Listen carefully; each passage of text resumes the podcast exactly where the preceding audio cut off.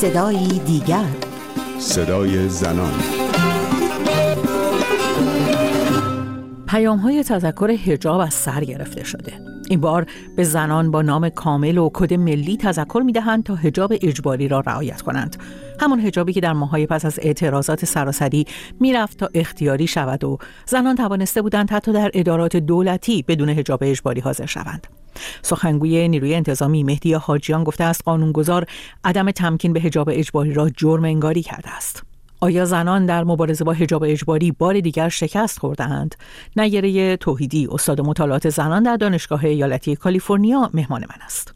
خانم توحیدی ما هاست که زنان در ها با شعار زن زندگی آزادی در حال اعتراضند صدها تن کشته شدن هزاران تن بازداشت شدن و حالا یه بار دیگه در حال دریافت پیامک های نقض قانون حجاب اجباری هستند حاصل این ماها پس چی بوده زنان ایرانی که معترض به حجاب اجباری بودن حالا کجا ایستادن خب ظاهرا حکومت حداقل بخش نظامی حکومت می‌خواد که این کارو بکنه. یعنی برگردونه به همون نقطه قبلی و جرأت هیچ نوع اصلاح در کارشون یا عقبگرد به قول خودشون رو ندارن. چون فکر می‌کنن که هر نوع کوتاه اومدن در این اجبار زنها رو پرروتر می‌کنه توقع مردم رو بیشتر می‌کنه و فردا مطالبات دیگری را مطرح خواهند کرد.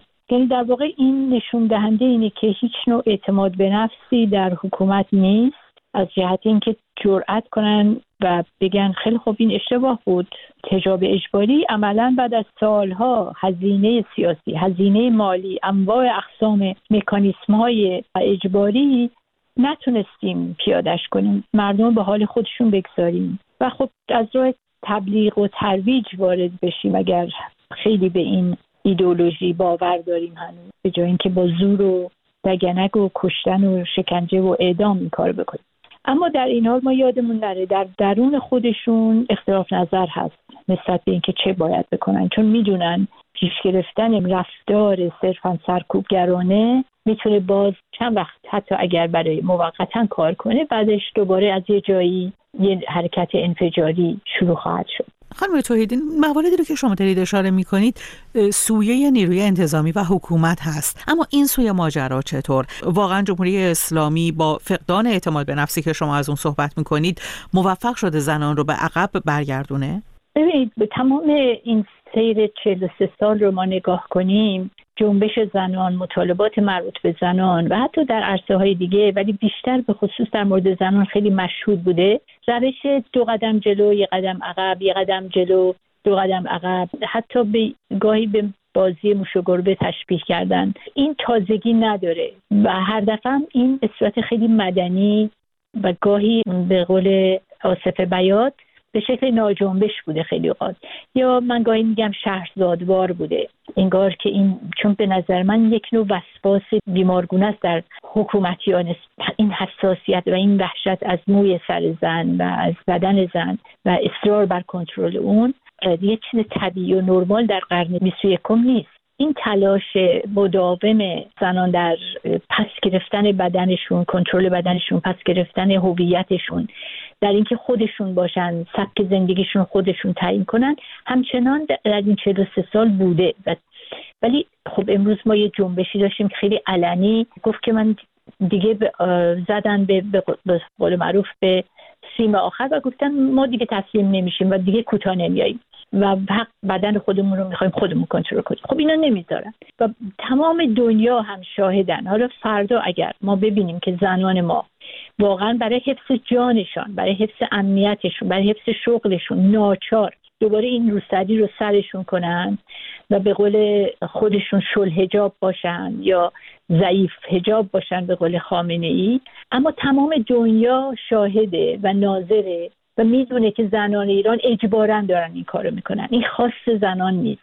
خب این یک آبروریزی برای خود رژیمه. یعنی دنیا شاهده. چون ببینید این جنبش ژینا یا محسا واقعا دستاوردهای مهمی داشته. درسته خیلی هزینه داد. درسته فقط برای هجابم نبوده. ولی احترام و حمایت جهانی رو کسب کرده. ایماژ زن ایرانی رو دگرگون کرده. ایماژ جامعه رو اصلا دگرگون کرده. همه دنیا فهمیدن که این حکومت فقط با زور داره ادامه میده. مردم نمی‌خوان. به خصوص نسل جوان این نوع حکومت رو حکومت دینی و اجباری و استبدادی و خشن رو نمی‌خواد. اما دکتر توحیدی نکته ای که وجود داره این که من زن ایرانی کتک خورده که مدتی طعم زندگی بدون روسری رو چشیدم. حتی اگر جهان با خبر شده باشه که در جمهوری اسلامی چه میگذره این منم که دو مرتبه باید روسریم رو بر سرم برگردونم.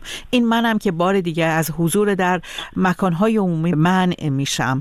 من زن ایرانی باید چه کنم؟ در این موقعیتی که امروز نیروی انتظامی داره یک بار دیگه من رو تهدید می‌کنه. ببینید من نمی‌تونم نسخه صادر کنم و بگم خوب زنان ایران الان چیکار کنن. اما اگه من بودم و ایران بودم با دوستام هم صحبت می‌کردم یه نوع هماهنگی ایجاد می‌کردم.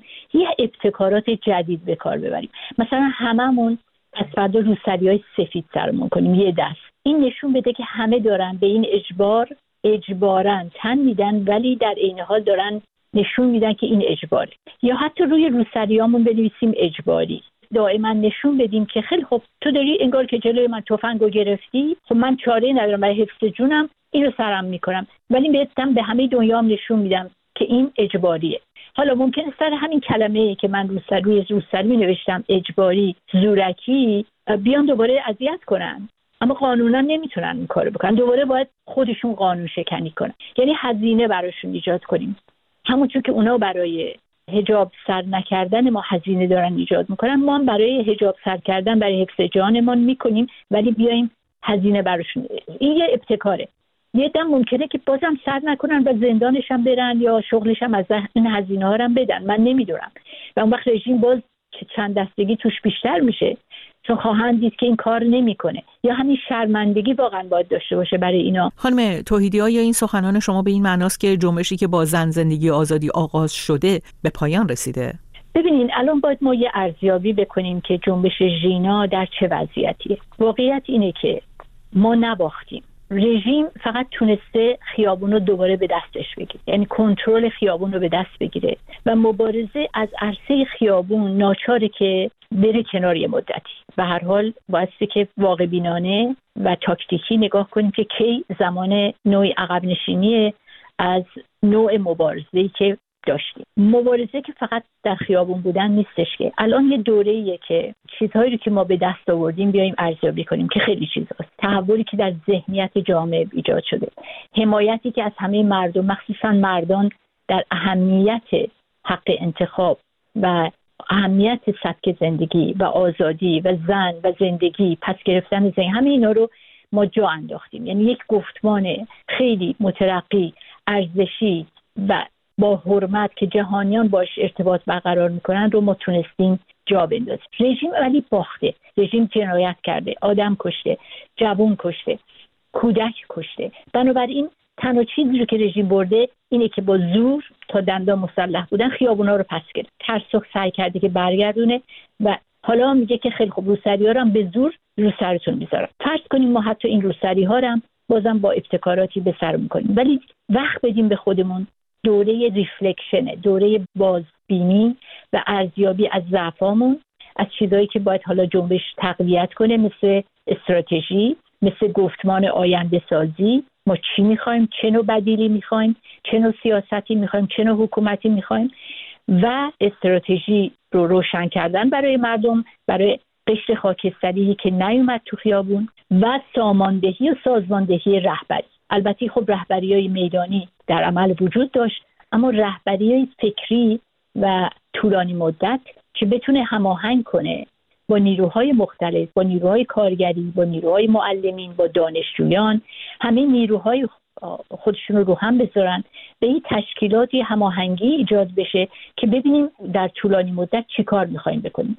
این اشتباهی که فکر کنیم. رژیمی به این بیرحمی و به این مسلحی رژیمی که هیچ پروایی نداره که هر نوع جنایت رو بکنه. میشه در عرض یک سال و دو سال حتی یا چند هفته بعضی فکر می‌کردن سرنگون کرد. بایستی که برنامه ریخت طولانی مدتتر فکر کرد و گام به گام جلو رفت و از دستاوردهامون حمایت کنیم ارزش رو بدونیم ناامید نشیم. ما نباختیم. فقط یک نوع عقب نشینی رو به ما تحمیل کردن به پایان گفتگو با نیره توحیدی استاد مطالعات زنان در دانشگاه ایالتی کالیفرنیا رسیدیم. من رویا کریمی مرج از اینکه تا این لحظه در کنار ما بودید سپاس گذارم تا هفته دیگر و صدای دیگر پاینده باشید و شادمان